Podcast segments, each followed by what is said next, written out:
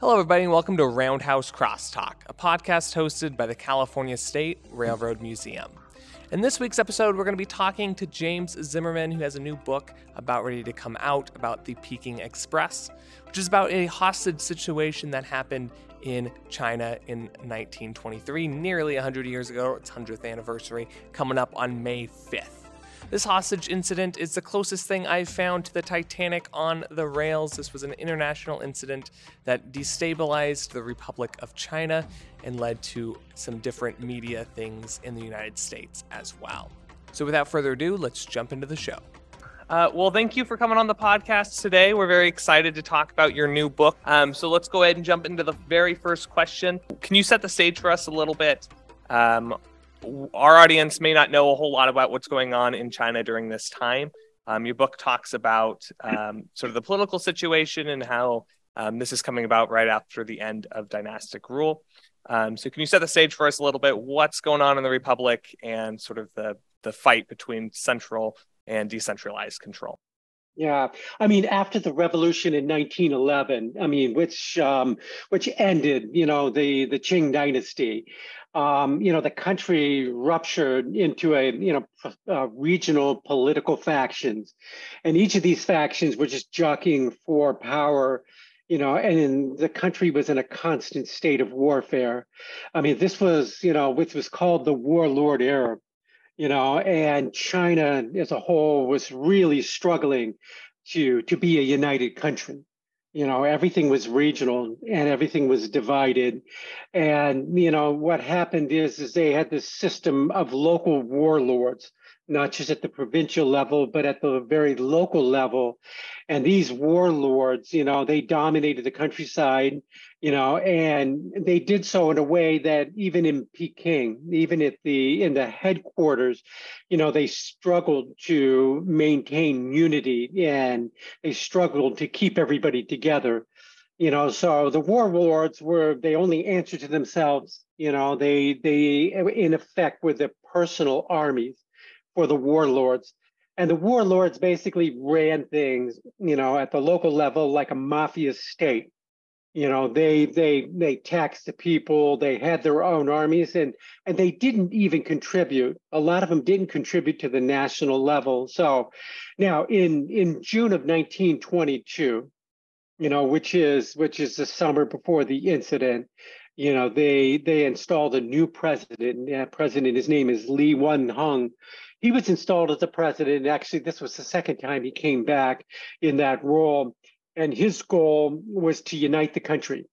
His goal was to have a national constitution and more importantly, to disband, you know, the warlords and their armies, you know, and so, but, you know, after 10 years, you know, after 10 years of warlord intrigue and corruption and destruction, President Lee you know, had this ambitious plan, you know, to unite the country and do away with the warlords. But, you know, and this was a welcome relief, you know, by the Chinese people and also the international community.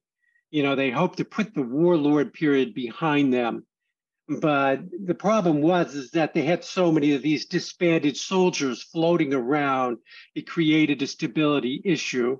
And then you, what you saw was what we saw was that the warlords were constantly fighting one another, fighting the so-called bandits, who a lot of them were just the disbanded soldiers, and a lot of them were just poor and starving, and you know they were begging to get into anybody's army. They wanted to go back into an army, you know. But then those that could not find jobs within you know other armies you know, they became more, um, they became outlaws, you know, and that's something at, in 1923, you know, the existence of all of these bandit armies um, was an existential threat to the Chinese government. You know, every day in the, in the press, there was stories about swarms of men armed with rifles and daggers, and they sweeping the countryside, you know, kidnapping people, looting factories, hijacking trade routes, and it was a real existential issue for the government. You know, so what the the strategy of the warlords was to snuff them out. You know, was to snuff them out. But what they did was, in addition to snuffing out the bandits, they actually were, you know, snuffing out the villages as well. So that's kind of like, you know, that's the overall stage that we're at, you know, in May of 1923. Something that your, your book talks about that I just found really interesting, uh, specifically about the relationship between the warlords and the bandits as they're trying to snuff them out.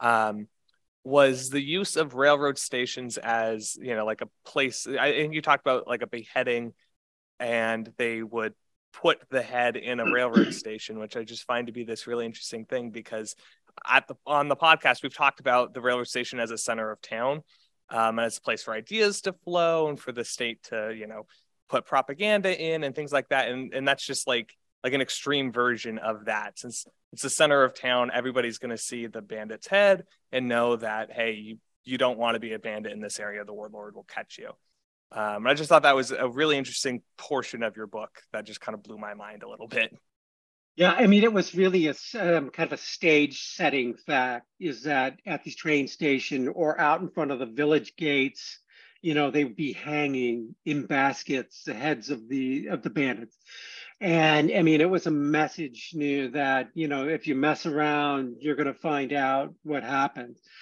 But the problem too was, you know, who's a bandit and who's not. If someone has a complaint about the government, they're considered to be antisocial, you know, considered to be opposing the government, and they may lose their head over that. So, I mean, when you talk about bandits, is how do you define, you know, and the army and the warlords are going to define anybody that challenges them, you know, as a potential bandit. You know, but there was definitely at the train stations and at the village gates, you know, they were hanging the heads of bandits just to send a message to, you know, um, to avoid, you know, joining the bandit ranks, to avoid joining revolutionary ranks and so forth. And, you know, so that that's definitely something that really set the tone of things you know as i mentioned in the in the beginning of the book is this is the environment that people were living under yeah for sure um and it, it's sort of like reminiscent in my mind at least of like this almost like medieval you know maybe revolutionary war like style of communicating um these things which mm-hmm. is interesting too because the railroad eventually becomes a symbol for modernity for the republic of china and as like a, a thing that's going to show um, especially the express we're going to be talking about, um, you know, the, the power of the central government and that, yes, we're open for foreign investors and things like that. Um, so can you talk a little bit about just how the railroad became this symbol for modernity for the Chinese Republic? Yeah, I mean, the thing is, is also the railroad stations were a means of communicating to people. You know, that's where there was telegraph offices, and that's also where they had bulletin boards where they would post news and information. So it did become a communication center. So, um, but the railroads were something very, you know, very, very important to China and its plan to be on a path of modernizing. I mean, when you look back at um, transportation in general, you know, before the railroads, I mean, people basically had to either walk, you know, or there was watercraft, or there was horses, sedan chairs, you know, wheelbarrows. You know, that's how they got around. You know, the China's roads at the time were basically impassable you know, and actually using the rivers and the canals was the way uh, of moving around, you know. And unfortunately, you know, to go from Shanghai to Peking, it was a five day journey, you know. So, but the introduction of railroads to China was very slow. You know, keep in mind, you know, in comparison, the US, you know, first railroad was in 1827. You know, the first railroad in China was 50 years after that in 1876 and it was only a nine mile you know wide line from shanghai to the port of wusong and get this it, the government at the time you know in 1876 was the qing the qing government and they were you know debating whether even to do this and so they approved this short railroad and then they revoked it, the approval, going back and forth, back and forth, trying to decide. And and then they allowed it to be built. And then after one year, they tore it all up and tossed it in the ocean. And that was primarily because there was an issue about competing with the canal boats and destruction. They perceived destruction of farmland. So the railroads were really slow in coming to China. And then keep in mind too, you know, that, you know, at the at the turn of the century, you know, early 1900s, it was only like, you know, 10 miles of railroad track in all of China, where the United States, you know, there was 193,000 miles, you know, crisscrossing the continent, you know, bringing the bringing the trains and communications to every frontier town in North America. I mean, China was not only behind the times, this is they were in, a, in another world you know, so that they, this was perceived as a way to modernize. And then after, you know, after the, you know, the fall of the Qing dynasty, 1911, the, the government, even though it wasn't completely unified, the government said we need railroads to modernize.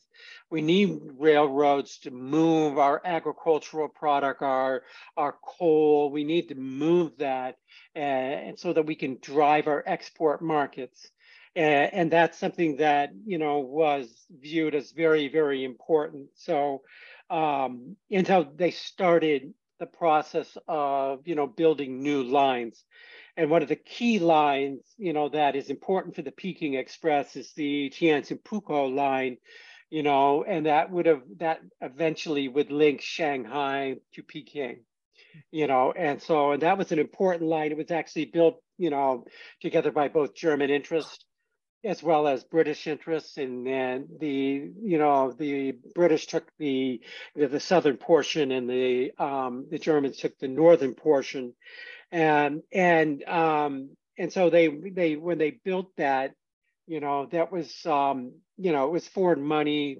but the the Tianjin Pukou line was actually you know was the first Chinese owned you know rail line, so and it was very very important so that for the modernization of the country, because again, it took several days to get from Shanghai to Peking, you know, by by ocean-going vessel, and so this was a chance to kind of unify the country, drive its commercial growth.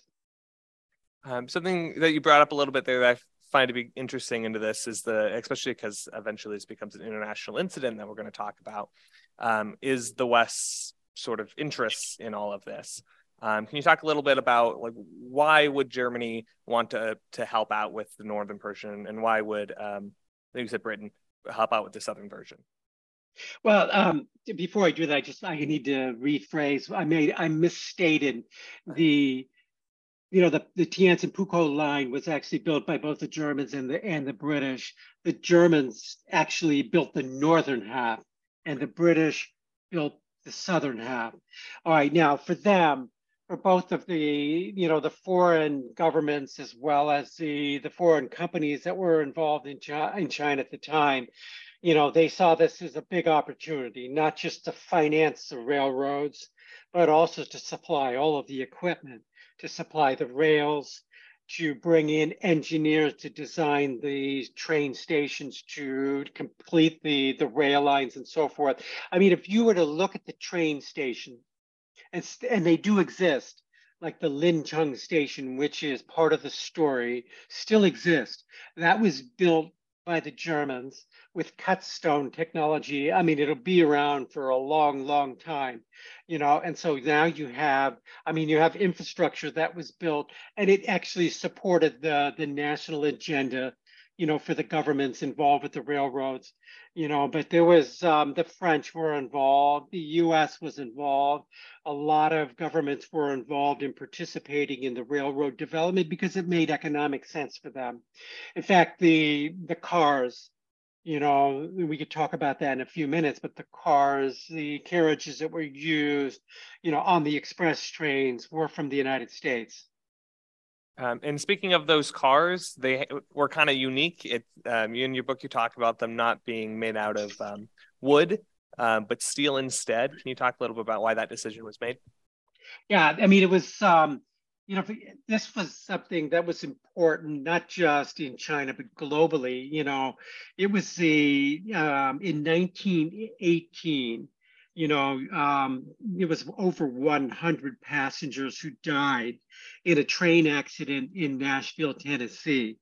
And it was a blame, a lot of the blame was on the use of wooden cars you know, but what happened was during a train accident, a lot of the wooden cars just crumbled or they caught on fire, you know, and that was an issue. And so in with China, they were looking at these new, very high tech and all steel carriage would at the time was considered to be very, very high tech.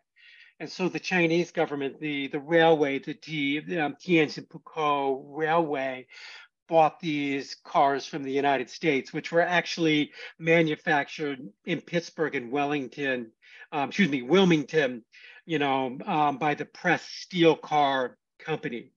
Now, what they did was they actually manufactured the cars in the East Coast of the US, and then they shipped them. You know, they rolled across the railway all the way to San Francisco. When they got to San Francisco, they disassembled the cars, completely disassembled them, and then shipped them all the way to China up the Yangtze River, where they were actually reassembled, you know, using, you know, both labor and engineers from the US, and they put these together to be put into use. The idea was, okay, these things are made, you know, with solid steel, and it's not just high tech, you know, to prevent to prevent accidents you know, like the the Nashville tragedy, but also because we're talking about bandit country. You know, these trains can go through areas of China that might not be completely safe. You know, and so in the Peking Express, this is actually was um, like a, an army on wheels. You know, they had a they had a, uh, police or uh, train guards that were actually on board with sandbags and machine guns. There was 17 police officers on the train. And what they do at the time of the robbery is a different story, but they were on the train at the time, you know, that this was, um, you know, that the train was going northward. Uh, northward. Um, can you talk a little bit about how this train was sort of promoted? Um, you talk in your book about it, how it's this luxurious experience that you know people are taking their tourists. Um, a lot of times they're going to different events. Um, and the analogy that kept popping in my head was like like this weird version of the titanic where it's billed as this huge um, uh, you know, unstoppable train that's going to be, you know, a very fun ride. It's the peak of luxury and modernity. And then obviously things don't go too well. Uh, but can you talk a little bit about just how it was billed to people? It was not, I mean, not just the railroad companies that were promoting the safety you know, and also the manufacturers of the of the rail cars actually Press Steel had an office in China and they were very active in promoting the safety of their cars. You know, so you got all these, you know, the railroad operators that are talking about how safe it is, but you also had the tour books. And one of the leading tour books of the time, you know, talked about how um, interesting it was to be, you know, traveling in China. And I'll read a passage from the leading tour guide at the time, and it was kind of dismissive of the fears of banditry. And here's the passage. It says, all in all, travel on the regular routes is as safe in China as it is in any other part of the world. Robbers and pirates exist, of course, and there is usually a revolution or rebellion going on in some part of the country. But these things add add zest rather than danger to the journey. I mean, this is from the handbook, the Traveler's Handbook for China, 1921. So that's the environment that tourists are reading about. Wow, I've got to make this trip. You know, and, the, and another interesting thing is, is when I went through the diaries for the passengers of the Peking Express, all of them talked about how they were told how safe it was and how wonderful this trip was and not to worry about bandits or revolutionaries or whatever but it was promoted so much as a safe trip that it was like you know they didn't even think about you know, the the risk of banditry. Yeah, absolutely. And and since we're talking about the people in the diaries and um, what they thought, let's um, introduce some of our characters here. We have um, a whole bunch of hostages, but there are some um, some some highlight people. Um, I, I, know one of them is Powell, who is a um, a correspondent. Um, we have a Rockefeller on there and a couple other people. So can you you kind of give us the highlights of who's who's on? Sure. I mean, I mean, you have to imagine yourself at the at the Shanghai Nanking railway station in May of 1923.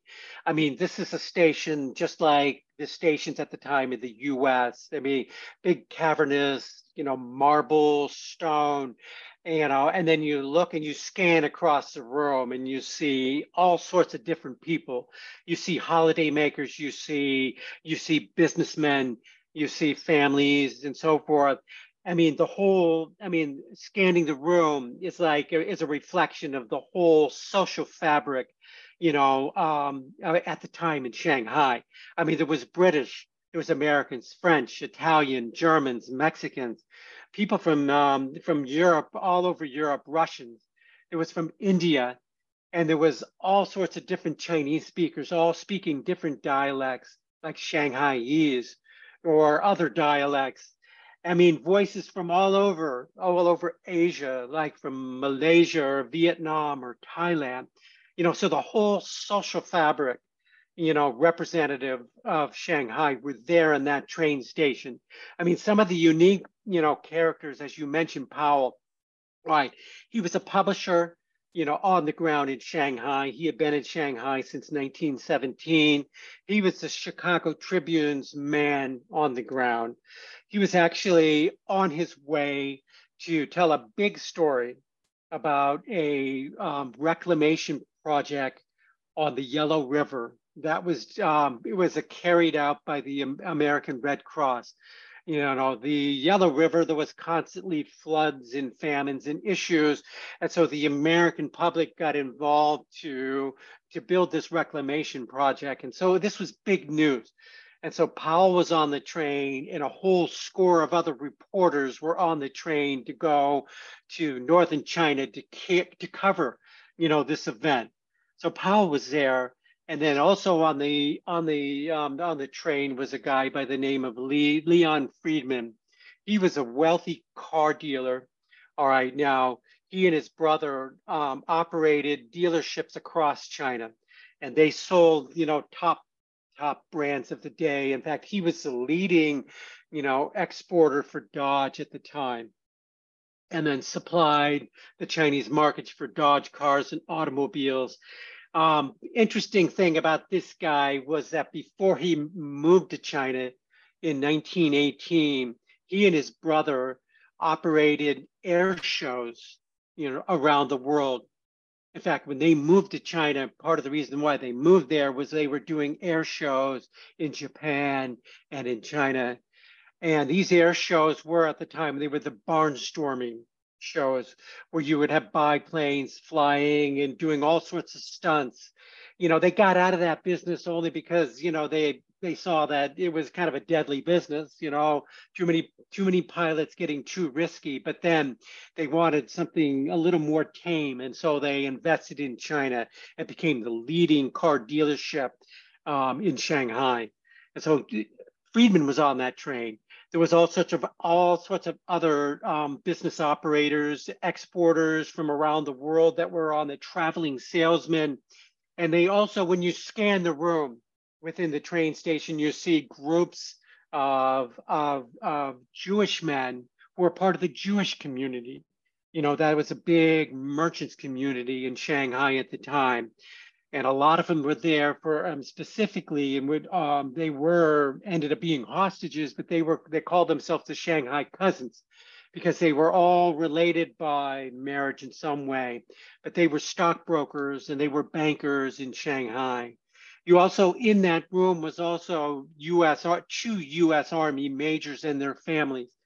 You know, in 1923, the U.S. had several large army bases in the Philippines you know, after the Spanish American War, the U.S. set up, um, you know, army bases in the Philippines, and so you had these two families that were um, actually on vacation, and they wanted to see China, and they had their their young children with them, so they were in the room. And then you also have there was all sorts of um, you want to say bad guys or mysterious, you know, passengers. So a Shanghai-based Italian lawyer by the name of Giuseppe Musso, who actually represented the opium interests, the opium monopoly. He also represented drug smugglers, gun runners, people that operated gambling houses and so forth. So he was on the train. All right. But as you pointed out, there was someone from the Rockefeller family, and that was Lucy Aldrich. Lucy Aldrich was on her second, you know, circumnavigation of the globe. And this was her second trip to China. And she not only was the sister in law of John D. Rockefeller Jr., but she was also, you know, her father was a, a, former senator, you know, US senator from Rhode Island, and her brother was currently a member of Congress, you know, so she was very well connected politically, very high wealth. And she was actually in China to buy artwork into buy fabric and things that she collected over the years. So she was there, but when you scan the room, you see three women that were wearing these basically Easter bonnets, and they kind of stuck out in the crowd. But they felt they were there and they were ready to enjoy that long trip from Shanghai up to Peking. And so um, it was not just Lucy Aldrich, but she also brought with her a maid as well as her secretary. So it was a whole little, you know, group that was there um, with Lucy Aldrich. So you had a lot of different passengers, you know, from all walks of life, you know, that were all thrown together, you know, not just at the train station as you saw them, you see them preparing for this journey, journey you know, but um, they were part of the the whole social fabric, you know, of, of Shanghai uh, of those that were visiting Shanghai at the time. But from there, the journey began on May 5th, 1923, which by this, um, which is, you know, this year was 100 years ago. So, and that's something that the journey begins on May 5th. And by the way, you know, I will be doing a, an event um, in Shanghai on May 5th this year. And we'll be doing a tour of the train station, which is now the Shanghai Railway Museum, um, but also a media tour in Shandong where everything happened, you know, on May 6th and 7th. So all these passengers, as you scan that train station room, you know, all of them have no idea what is about to come you know, but the, the journey begins from Shanghai on May 5th. Definitely. That, that's such an interesting concept, idea that like this is just a representation of um, Shanghai completely. We have um, people from all walks of life going on this train. Um, can we talk a little bit about the bandits now? So, what were the motivations? Or I, I, should, I guess we should start with who is the leader of the bandits. Um, you mentioned that he comes from a prestigious family. Um, how does he end up being a bandit in leading a, a, a collection of bandits? Yeah, um, the the bandit chief's name is Sun Miao. All right, he does come. He, he came from a prestigious local family. It was a family of scholars, you know, in southern Shandong, um, and he he saw himself as a soldier, and he was a soldier. He he was um, an officer in one of the local militias, and he was disbanded you know, and he wasn't really happy to be disbanded, and he ended up um, in conflict with the the provincial warlord, you know, um, and they were trying to, um, you know, Sun Miao and his group was trying to get control over his region, where the local warlord was actually in control, you know, mostly operating a protection racket for, you know, for the, the mining companies there.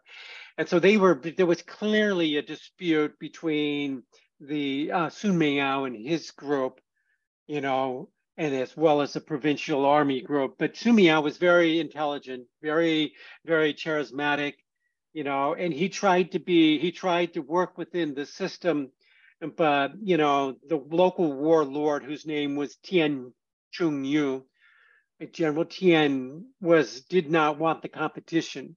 He did not want Sun Miao competing, you know, with his efforts to collect uh, protection fees from the local mining company. So what did Tian do was he murdered Sun Miao's brother and hung his brother's head, you know, at the train station, you know, sending a message to Sun Miao that, you know, he was in control. He was in he was in charge. And so Sun Miao felt that he needed to do something. And that was that he was going to challenge Tian and Tian's control over the area, which is the southern portion of, of Shandong. His um, so his idea was to to derail and rob, you know, the Peking Express and to take people hostage and to force not just you know General Tian, but also the Peking government to give him what he wanted and to give him control over his region. And so his um, and the only way he felt that he could do that was to kidnap, you know, not just, you know, the forwarders, but also some of the wealthy Chinese, the upper class Chinese that were also on that train. I think it's it's really interesting. So when we think of bandits and you know train robberies and hostages, we almost always associate them with trying to get the money that's on board. Maybe if they take hostages, they get money um, down the line from from governments and stuff. But this is much more of like a political um, situation than a than a, a simple robbery. Yeah, it was definitely a political issue. Um, but keep in mind too, is, is that bandits were not just Sun Miao, you know, because he and his group, which were uh, disbanded soldiers, um, a little bit over half of the of the bandit army, you know, was um, you know, were ex-soldiers. You know, the rest were basically die-hard, um, you know, uh, criminals you know, they could, they were drug. Some of them were drug addicts or opium addicts, and some of them had vendettas against the warlords because families were slaughtered. Um, and some of the more interesting members of the bandit um, army are people that actually um, that worked in in Europe during the during World War One. They were part of the China Labor Corps and they were the and Shandong province specifically was a recruiting ground for almost it was almost 200,000 you know um, uh, Chinese nationals that were recruited and sent to Europe to um, to work on the Western Front. Basically, what they were doing was burying the dead and digging trenches. And so these, these there was a lot of men from Shandong that went to Europe, and they actually learned continental languages. They were able to speak in, you know, English and French. And when they came back to China, they didn't want to go back to subs, um, you know, to go back to, to farming, you know, and they actually felt like, well, I have skills. I've, I've, i learned to operate machinery. I speak foreign languages. And so they were pretty sophisticated.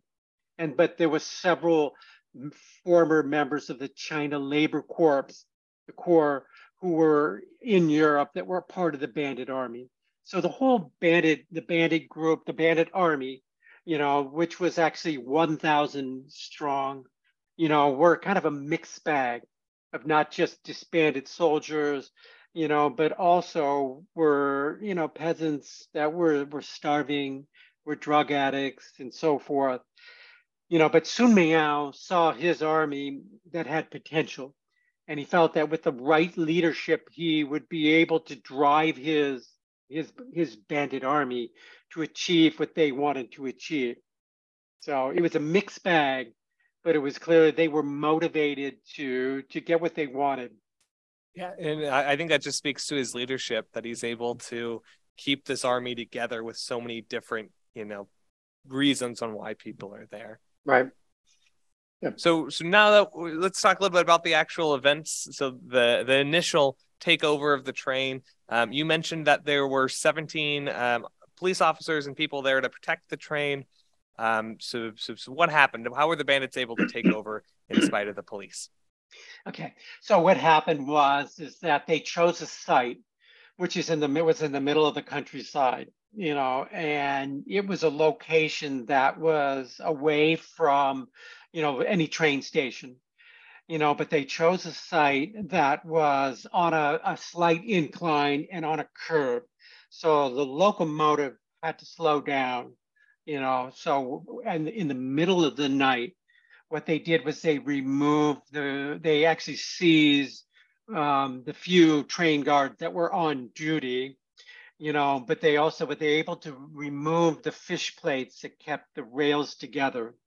And when you do that, they took off 16 rails, but they did not take the rails off of the sleepers. So when you look at it, um, when the when the engineer operating the locomotive, he did, it didn't look like there was any missing rails.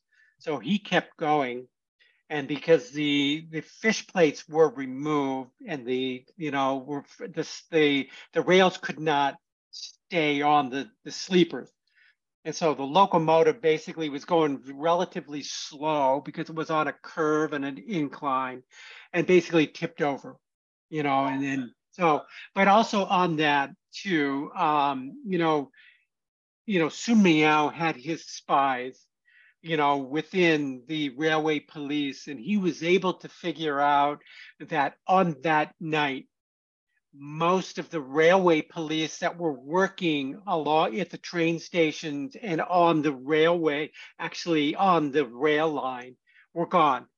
They had all, all the senior officers had gone up to um, Tientsin, which was almost 400 miles away, for their boss's birthday party. So you know, there was very few people left behind. And for those passengers, you talk about three different classes of travel on this train um, first, second, and third. Um, when the bandits came on board, were they all treated the same, or were there distinctions made based on how much wealth somebody had or how much importance? yeah, I mean, there was actually the the bandits um, seized when they seized the train. They went in three waves. Okay, three waves were first to go through the cars, and then take the jewelry or any jewelry, watches, any valuables that they could sell. And then the, the second groups came in and they took things that they could barter for food with the villagers, like mattresses and, and fixtures. And then the third wave came in. It was to seize hostages. All right. Now, as you mentioned, there's three classes of trains uh, within the train. They focus mostly on the first class. In the first class had the, the most of the foreigners, the high wealth foreigners, as well as the high wealth Chinese. Um, and they also went after some of the with the second class as well. They ignored totally ignored the third class because they figured they had nothing. You know, within the three classes, you know, within the first class, these state each there was there was um there was staterooms where two people, two beds in each stateroom in the second class, you know, there was bunks where four people per stateroom. And in, you know, but within within the third class, it was just hard seats. It was, you know, and standing room only. So it was pretty, it pretty much packed, you know, but they focused, the bandits focused, you know, primarily on the first class and then the second class. And the number of people that they seized, you know, was over 25 foreigners initially and then close to 75 you know chinese you know and and that that those were the hostages that they took before they started a trek to the mountains. And was that just assumed like the uh, western countries with these foreigners would have like more negotiating power at the end of the day? So um, if you were to say um, uh, kill the Rockefeller, then you're not going to get the same type of negotiation power afterwards, or just kind of anger the United States too much, that kind of thing, or yeah. Well, they the thing is, is they the the, the bandits did threaten to murder the, the foreign hostages. They did that several times, but they never really did that.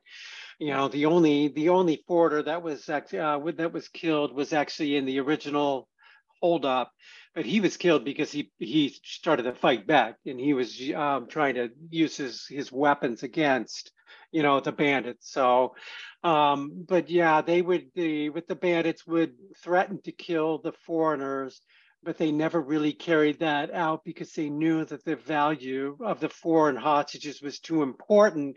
And also, they did not want to, um, you know, burn any bridges that they may have with the foreign governments because they saw the foreign governments as actually helpful to their cause. I mean, it was part of the hostage diplomacy, you know, strategy that they had was was to try to leverage the the captives the foreign captives against the foreign governments to put a pressure on on the on the on the Peking government. Um, well, one thing I was struck by in your book was sort of the reactions from these passengers as they were taking hostage, specifically the story of Robert Allen and his son. Um, can you tell our listeners about um, their immediate experience with the band? I mean, the, the um, Allen family, as well as the others that were on the train, were absolutely stunned. I mean, these people, I mean, they were awoken in the middle of the night, 2.30, 2.45 in the morning, you know, when the train was derailed. There was a, um, um, and then uh, not, not only just as it was derailed, but then they, they heard you know, a lot of firing of the guns and breakage of glass and so forth. And as the bandits started to go into the trains, I mean, this family, you know, basically was in a state of panic. You know, they were very concerned. I was like, what's happening? There's outlaws that are attacking the train. So the Allen family, there was the three of them, you know, the husband, wife, and a 12 year old son basically hunkered down in their room you know, Major Allen had, you know, cash with him and he thought maybe this is robbery. And so he distributed the cash between his wife and his son, and then they waited. And then when the, the first wave of the bandits came through, they gave up the money and then the bandits left and they thought, oh, that's the end of it. That's good news, you know. But then they started hearing things they heard people being dragged down the aisles and so when they were dragged down the aisles, you know, Major Allen thought to himself, they're taking hostages, you know.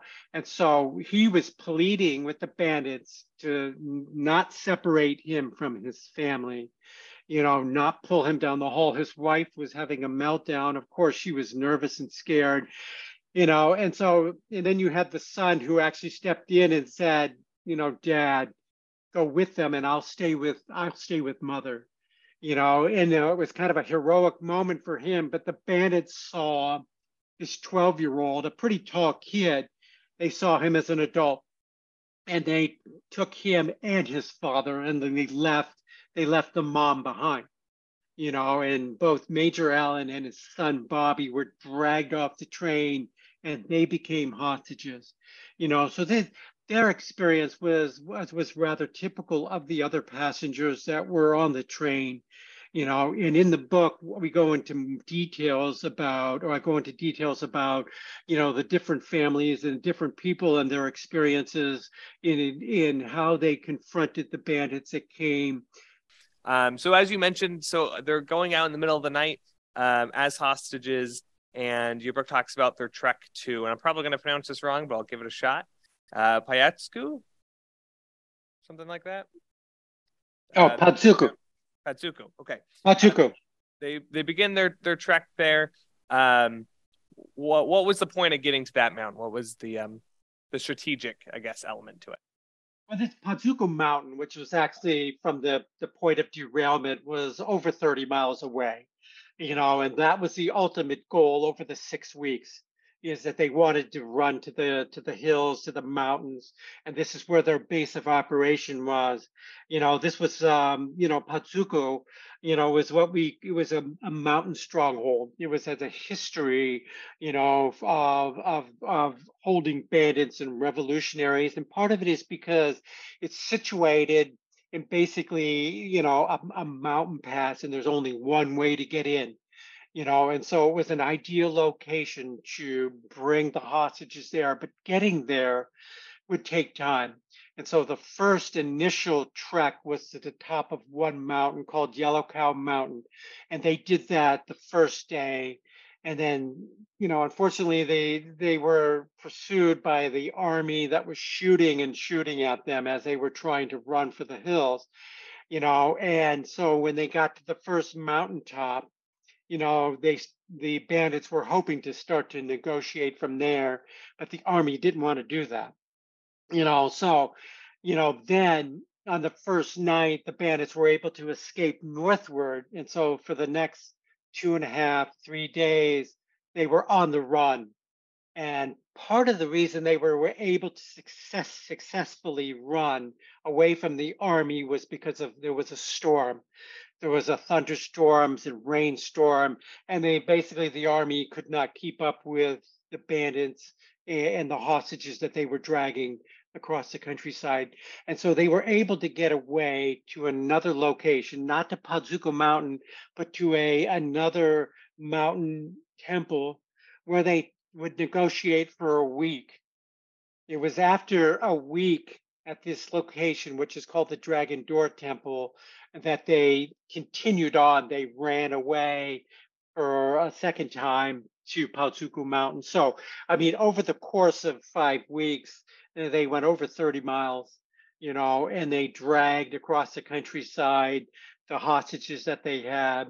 You know, and a lot of times they did that in pursuit with the with the army in pursuit you know, and were fending off, you know, getting shot by the army, you know, but it was like two different armies fighting and one in retreat, you know. So when they finally got to Pazuko Mountain, and that was that they were there for over four and a half weeks, you know, of negotiations and um, to try to to work out a deal between, you know, the Peking government and and with the bandits. So, but it was um, the trek across the countryside was something that took a toll on a lot of the a lot of the passengers. Something that uh, we're talking about just the hardships of that trek. Um, something your book talks about is how Powell uh, and the other hostages ended up so exhausted, and then Powell like, leads what you call a sit down strike. Um, can you talk us through how the hostages got to that point, and then obviously how the the bandits responded to this?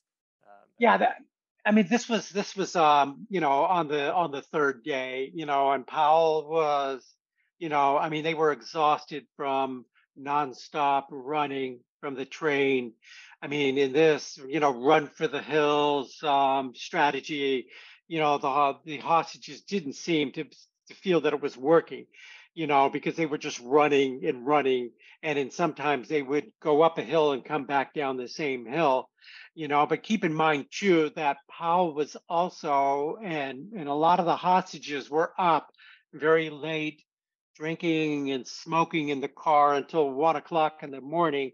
And so by the time they got to bed, you know, it was early morning hours. And then, you know, the, the train robbery happened at 2.45 in the morning. So they, you know, they were trekking across the countryside with very, very little sleep and with very little food. You know, so it got to a point where they got extremely frustrated. And Powell said, I'm not going any further. I don't care what you do to me, I'm done. You know, this run for the hill strategy is just not working. And so the reaction um, from some of the bandits, and most of them were the younger ones. You're talking about teenage boys who basically beat Powell and beat him pretty severely. Uh, the other hostages, you know, including um, you know the the army majors that were witnessing this, they thought you know that Powell was going to get killed you know, he was being beat up, you know, by the bandits basically for not moving forward. He gave up, you know, um, after he took a beating. And then there was the intervention of some of the Chinese hostages, you know, and they became some of the heroes in the story. There was several Chinese that were fluent in English, and there was two especially mentioned in the book. One was trained, you know, he, he graduated from Brown University. The other one went to Cambridge and they were fluent in English and they acted as interpreters and they actually intervened to stop, you know, Powell from getting beaten to death. You know, so they were heroes in the story. And so they stopped the beating. And then at that point, the bandits realized that these people are exhausted they have some of them don't have shoes some of them don't are not dressed properly. And so what they started to do was either carry the hostages or they started they got they rounded up farm animals and burros and donkeys and horses and started putting people you know on on these pack animals.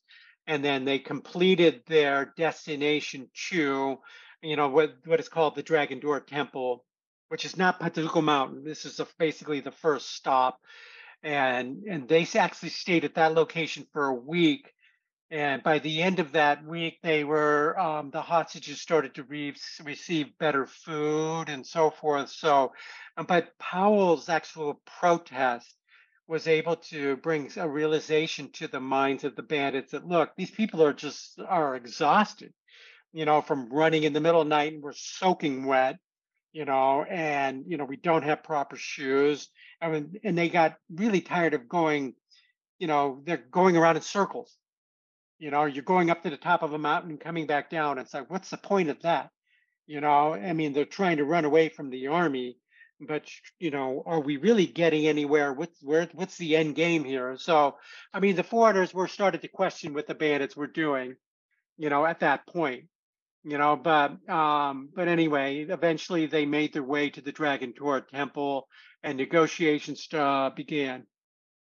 Um, so obviously, this eventually becomes a big international incident, and it's around this time that uh, people start hearing about the um, the incident and start hearing from the hostages and how they're doing, and and um, hearing from the bandits and what they want and what they're threatening. Um, can you just walk us through, you know, the immediate um, uh, sort of um, what word am I looking for? Not impact, the immediate uh, response, I suppose um, from the United States and, and other uh, governments. Yeah, I mean, it was interesting because you had a train that was full of journalists, of reporters, you know, not just Powell, but there was a number of reporters. There was actually a reporter by the name of Larry Lehrbas who actually escaped from the bandits the first day. So here he is, he's a journalist, he escapes, and he's going to start writing about this thing you know and so that's you know you know the wire services at the time you know they had people on the ground not just embedded with the with the hostages but they had escaped and so they started writing and an interesting thing was was that um, john d rockefeller jr heard about it from an associated press journalist who showed up at his home you know, um, in Seal Harbor, Maine, when Rockefeller was working his garden on a Sunday morning, you know, a reporter comes up to him and said, Hey, do you have any comments about the fact that your sister in law, Lucy Aldrich, is a hostage with bandits in China? And Rockefeller's like, You're kidding me. You know, that it's got to be a mistake, you know. And so he basically dismissed you know, the, the questioning by the AP journalist. And then, but he went, you know, made a call to the Secretary of State and it said, you know, have you guys heard about this? And they said, no. You know, they had no idea. The State Department, Washington had no idea. But later that day, when the press reports started coming out, they realized, hey, we've got an international hostage crisis situation here. It was the media, the journalists that drove the news globally. The whole incident, which is called the Lin Chang incident, you know, captured the interest of the world because of all these daily reports, you know, and it's something that, you know, in very short order, you know, the governments that had hostages, they all showed up at Lin Chang you know, they showed up in southern Shandong to figure out what the Chinese government's going to do to get our nationals released. You know, so the US, you know, the, the British, you know, the Italians and the French all had hostages and they all sent diplomatic, you know, representatives to be on site to see exactly what the Chinese were going to do, you know, in terms of how they would negotiate with the hostages. I, I think it's really interesting, and especially the fact that they the bandits were allowing communication um, down the mountain on a daily basis. Um, and I was trying to work my brain around exactly why they would be doing that, but I I think perhaps it's because they want these stories out there. They want this to continue to encapsulate and like really have the focus of the world on them so that the foreign governments can continue to kind of pressure China to get this solved. Abs- yeah, absolutely. I mean, in fact, the eh, the bandits were reading the newspapers too. You know, they were reading the newspapers and saying our story's out there, and they they loved it. You know, in fact, there was a bit of frustration by you know the negotiators are saying, you know, it's it's in the papers, and they can see. You know, I mean, the bandits were reading the reaction of the Chinese government in the papers. They were reading the reaction of the US government, the French government, the Italian government. They were able to read about who the hostages were and they realized, wow, we've got some big fish here. You know, so the the the, the journalist involved actually kind of drove the story definitely. Um, something else your book touches upon, we've touched on a little bit so far in this interview, um, is that the there was a progression in how these hostages were treated um, during the initial trek. Obviously, um, the conditions were really bad, and there wasn't um, always enough food and things like that. Um, but once they got to um, to where they wanted to go.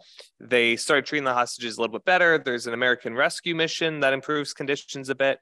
Um, can you talk a little bit about that transitionary period and, and why that occurred? Yeah, I mean, it was the the American business community, the American Chamber of Commerce that was based in Shanghai was very active in developing a rescue operation, basically providing food, clothing to to the hostages. Um, and the American Red Cross was also involved with that. Um, the US government wanted to make sure that this was something separate from them. You know, so they actually appointed. There was a gentleman uh, by the name of Carl Crow, who was um, who was the lead of the American Red Cross um, branch office in Shanghai, who took the lead on this. He got funding and clothing and food from different sources and set up a little bit of an operation where they were actually, you know, hauling up to the the bandit stronghold. They were sending up food, bottled water, and so forth.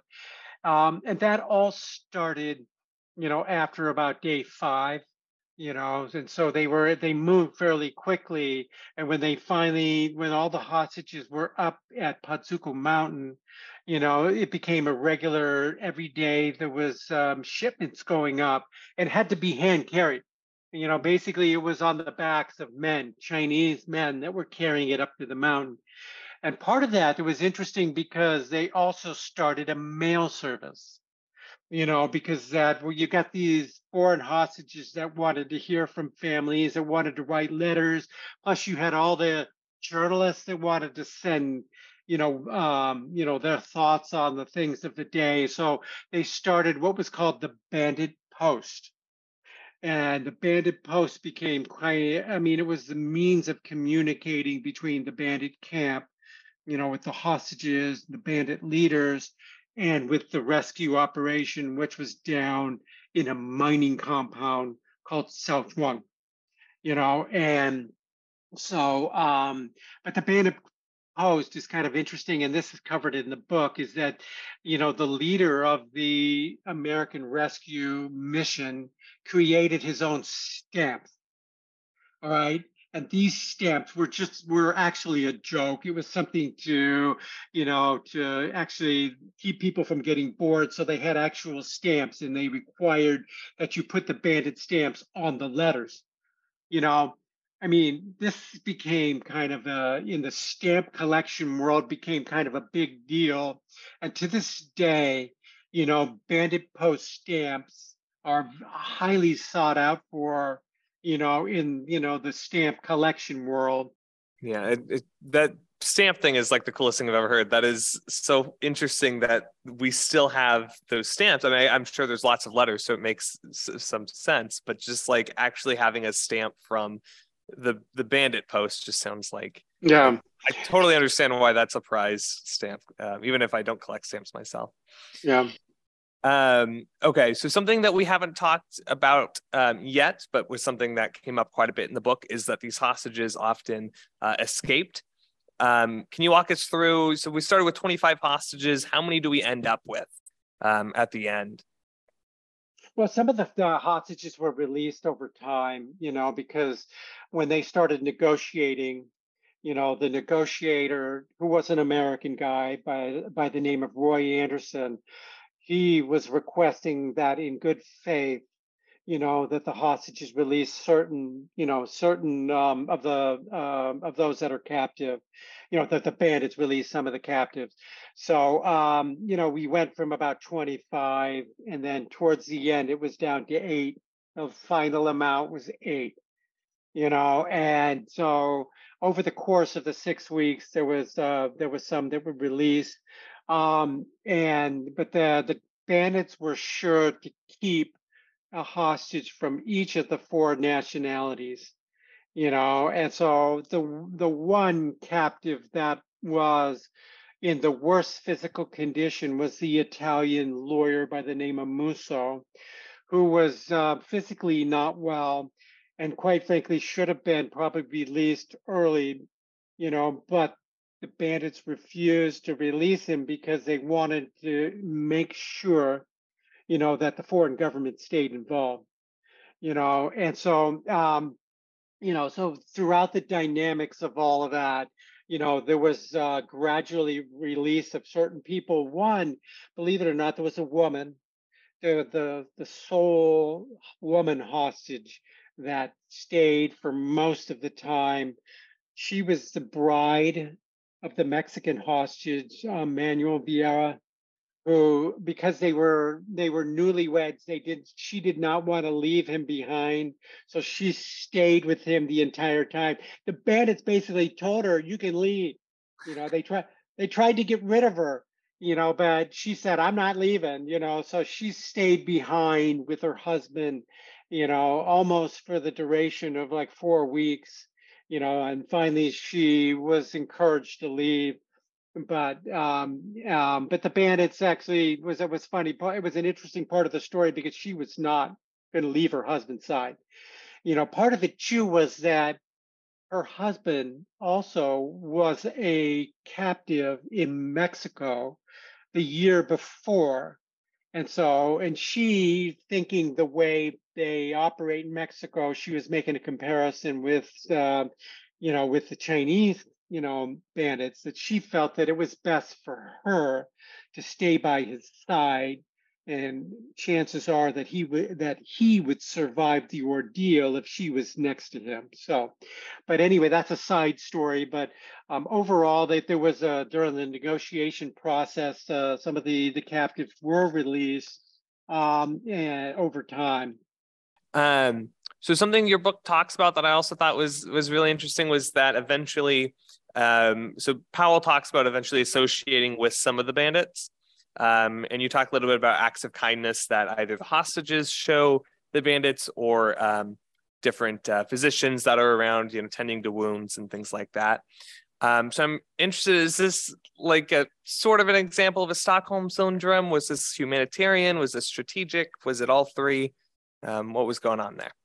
Well, I mean, you, I mean, these, the, both the the bandits as well as the the foreign hostages were living together in the same temple compound. So and a lot of times they were eating the same food you know and they were they also had the same sicknesses.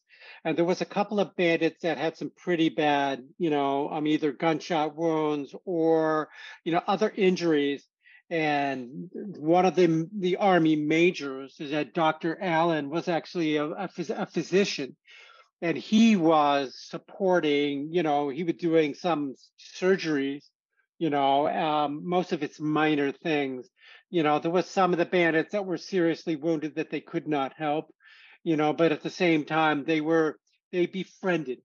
You know, and over time, a lot of the the hostages did indeed befriend some of the host of some of the bandits you know and some of the side the side stories and all this is that you know some of the bandits actually went to work for the hostages after they were after they were released you know and because they became friends of you know of some of the hostages.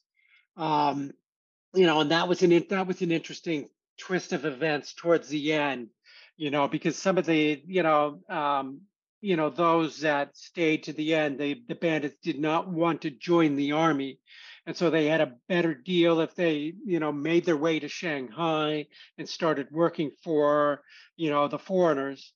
You know, in fact, one of the one of the, the bandits actually went to work for um, Friedman's automotive dealership and worked for him for over a decade.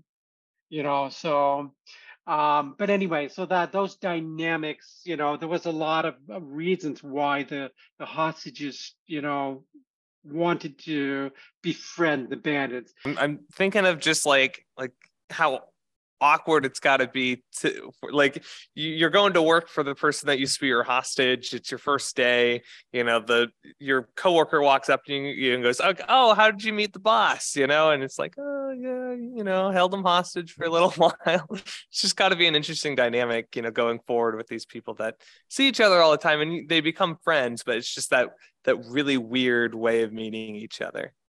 Yeah i mean it was but they were they were all living together, you know, for six weeks, and after a while, they they, you know, began to respect one another. Um, and then um, overall, the whole story ends differently for a lot of people. It's a very climatic ending, you know, in the book, you know, and you know, without any kind of a spoilers, you know, comment here, but you know, there's all of those dynamics of working closely with the you know, between some of the hostages and the bandits, um, you know, at the end, you know, was something that caused, you know, many of the hostages to really reflect upon some of the, the excesses of the warlord era. Again, the worst of all that came out in how this all ended. And so, without spoiling the end of the book and how all the intricacies happen and things like that, um, let me let me jump ahead a bit.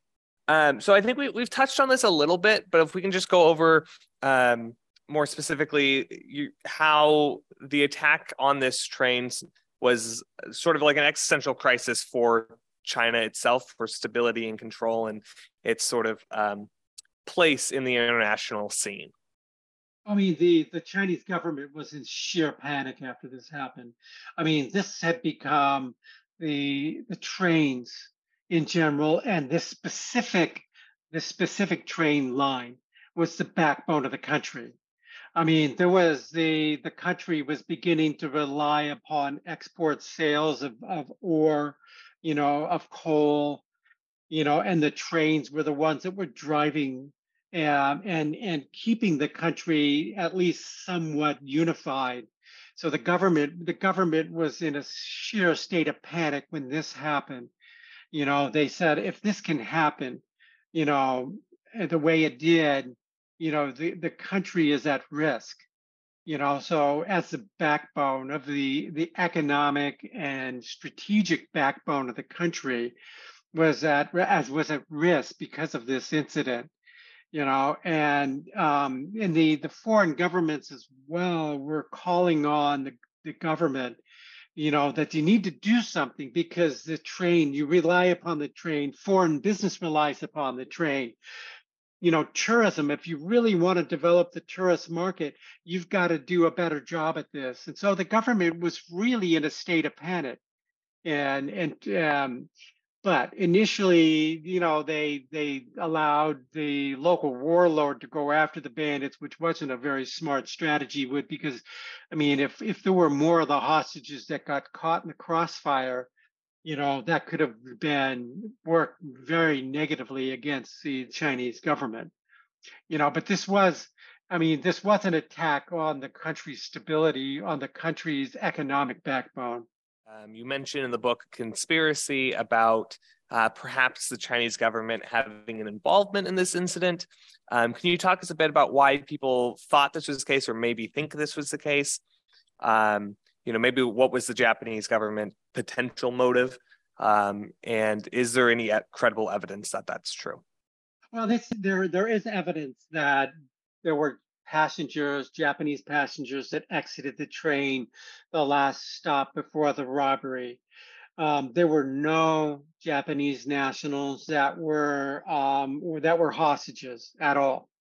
you know so and then there was also evidence that some of the weaponry of the bandits was japanese guns and rifles so those were concerns and there was a lot of speculation about japan's involvement you know there was at the time there was a number of writers that expressed the opinion that japan because it stand to, to regain possibly regain Tsingtao and then regain control over parts of Shandong, uh, that this was a perfect way of triggering a crisis, you know, and that's something that, you know, was expre- expressed in the media. Uh, but after this was all over, the US government said that it was unlikely of Jap- Japan or actually of Tokyo's specific involvement. But that didn't mean, you know, that, you know, the Japan was aware that this was going to happen or and was able to get its people off the train beforehand you know. But were they complicit in the in the bang in the robbery? You know that's something that's never been proven either way but keep in mind too is this 1923 and you know 10 15 years after this incident you know things turned very ugly with the way japan treated china. And um, you know so that's something um, you know that that's that's a concern. But looking back specifically on the on this incident there is is no clear proof that the japanese government was involved. Gotcha.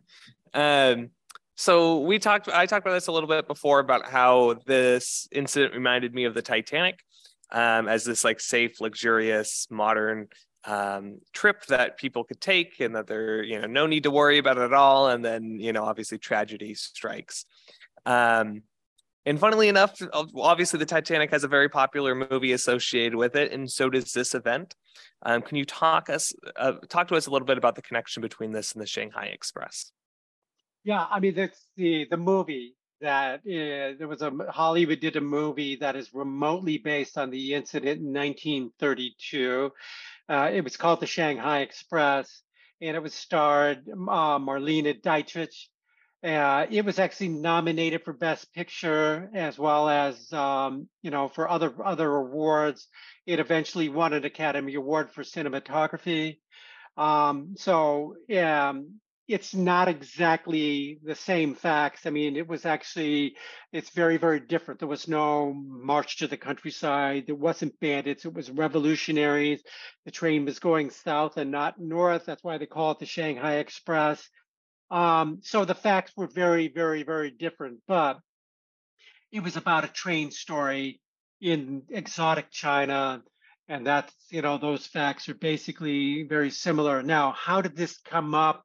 was that the screenwriter, you know, Harry Hervey, who um, who wrote the screenplay for the Shanghai Express. In 1923, he was working in Asia as a cruise ship operator, as a director, and he was traveling through Asia during this time. And he was inspired by the day to day media coverage surrounding the incident. And so that's how he got the story idea in reading about it. And so, um, but the there was no or none of the characters actually in the movie are really reflected, um, you know, in the true story. You know, you could say some are very similar, but not exactly the same. And for in fact, the the, the leading line within the the um, in the movie, you know, that was um, by Marlene Dietrich, she said, It took more than one man to change my name to Shanghai Lily. That's not attributed to anybody, you know, in the real story, the Peking Express. You know, so but it makes it the whole the fact that they did the movie makes it very interesting and it's actually part of the, you know, the whole lure behind, you know, the this historical event. So it's it's really cool that there was a movie, even if it was remotely based on on the facts. Did people at the time know about that connection? I'm assuming they did. Like, um, oh, yeah, they all. Oh yeah, I mean because um, in 1923, Lincheng was the Lincheng incident was on everyone's mind, and it was a big issue. It was a big deal because it was in the media every single day you know, for six weeks.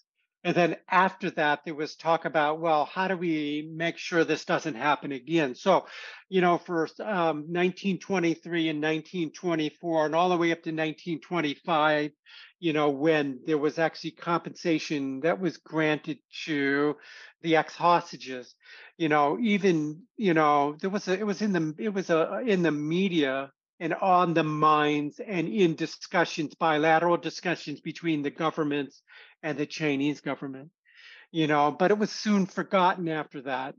You know, so when 1932 come around, people may have been able to say, oh yeah, it was based on that story, you know, so I'm sure that people were thought that way. Um, and just looking at so even beyond that movie and beyond Hollywood, there were a lot of um, things that came out of this incident in the memory of this incident. Um, and your book mentions a certain political figure that looked at the uh, Peking Express incident as an example of class warfare. Um, can you talk us talk to us a little bit about what lessons Mao uh, took from the situation and how it influenced him going forward? You know, Mao talked about the Lincheng incident. You know, um, um, and specifically, he quoted comments when he made a speech in 1925 in Hunan. He made comments, you know, that reflected that, you know, the bandits were basically part of the, you know, um, the peasantry that was fighting the landlords, you know, and the warlords, you know, and so Mao, you know, reflected on this, the incident as as an incident that required you know, better organization. So he was actually selling the idea of the party and selling the idea of the party's organizational skills. You know, there was in the Chinese media, you know, and there was over the years discussions about how Mao complimented Sun Meiyao, you know, but I'm not sure if he really complimented the bandits so much as reflected on how they were just like the other peasantry, the workers that were in a class struggle and trying to, um, you know, and to get things back from the landlords and the warlords, you know. So he, but he used it more um, to reflect upon political strategy and the need for the party to, to, to take leadership, you know, to go up against the warlords and so forth. So Mao Mao was watching this and and definitely used it as as an incident, you know, that was important to his messaging. One thing I, I'm kind of curious about: to what extent is this incident still talked about in China? Is it like a, a big part of popular memory? Um, before reading your book, I had never personally heard of this incident, um, but I'm kind of wondering why that would be. It's such an interesting thing that occurred. Um, I keep comparing it to the Titanic, but I don't even think that's a fair comparison because that was a you know one and a half day thing versus this being five weeks of all these different international players. Um, so so I guess it why is is it bigger in China than it is here? What's what's sort of the lasting pop? Uh, well, I, I mean the, the the whole incident was basically forgotten. And part of that was because, you know, I mean, 10, 15 years after the incident, the Japanese invaded China. You had the Second World War, you had the Chinese Civil War, you know, then communist takeover, you had the Cold War, you had the Cultural Revolution, and then eventually you had China's opening to the West. I mean, all these things happened, and nobody really had time to think about, you know, China's great train robbery of 1923 I mean, it was there, but it was not written about. A lot of folks knew about it, but there was nobody writing about it.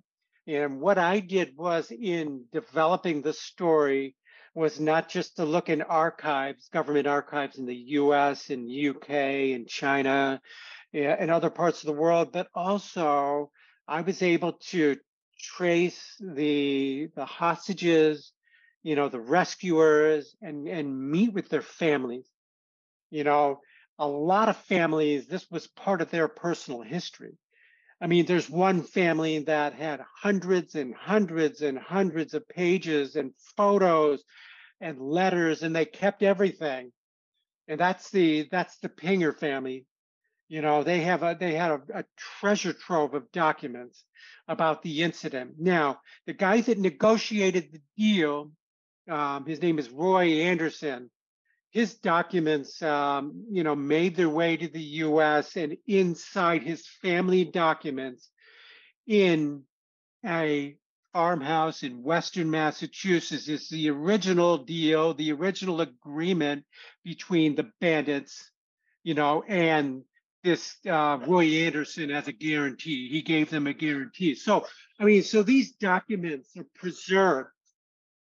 These documents are preserved in family records, you know, in, in a way that, um, you know, really, um, you know, it's something that makes this story come out. That was, the story was buried, you know, it was buried just based on history, and, but it wasn't buried in the family files and when I approached a lot of these family members, you're talking about grandchildren, you know, and these grandchildren of hostages, these grandchildren are in their 70s, and they're like, How come you're coming to me now about my family history? But it's just amazing the records that are um, that was able to pull out and get and reflect, you know, really reflect on, you know, what they were thinking about while in captivity. So but anyway, that's what makes it a unique story and makes the book unique. It is it's a people story. Yeah, no, and and hearing how you did that research, it it definitely makes sense how the book is written. As you're saying, it's very individual based, um, you really start to connect with some of these characters and the idea that of like having all these and it makes sense right they're sending mail down with the bandit post they're writing about it for journalism and all these other things it makes sense that there's a lot of documents about this incident um, but that's just such a cool thing i'm sure as a as a historian journalist um, yeah. to be able to dive in and actually have the tangible records of how these people are feeling and what they're doing at any given moment that's that's like the coolest yeah. thing yeah um what do you hope that uh, readers take away from your book um, and listeners take away from this interview? Well, I think that the, uh, in addition to basically being a people story, I mean, and something that is a is important historically. You know, it's about China's history. It's about um, the U.S. history, American history in China. It's about the history of foreigners that lived and worked in early 20th century China, but also too the excitement, the fast pace, you know, story. It's a fast paced story, and I'm hoping people will enjoy that as a. And I've already received feedback and advanced praise. It says it's a page turner, it's fast moving, but it's also the um, it's very climatic. You know how it ends, and I'm not going to spoil it for readers, but there's an ending in there that reflects upon the excesses of the warlord area. It doesn't end well for some people, you know, but it's something that is important to reflect upon. It's also, you know, it's important, it's an important story because it reflects upon, you know, some of the issues that are important today you know so um but anyway so but also too i think um as my as the publisher for the book said to me he goes everybody everybody loves a good train story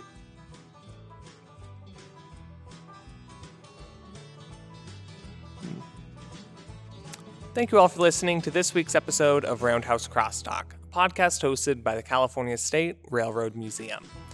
We hope you enjoyed this interview. We'll put the, the link to James Zimmerman's new book in the description below for you to pre order. You'll also get a, a, link to his website to learn more about all the different talks he's doing to help uh, promote the book and get more information about the Peking Express out there to a wider audience. Thank you again for listening, and we'll see you next time.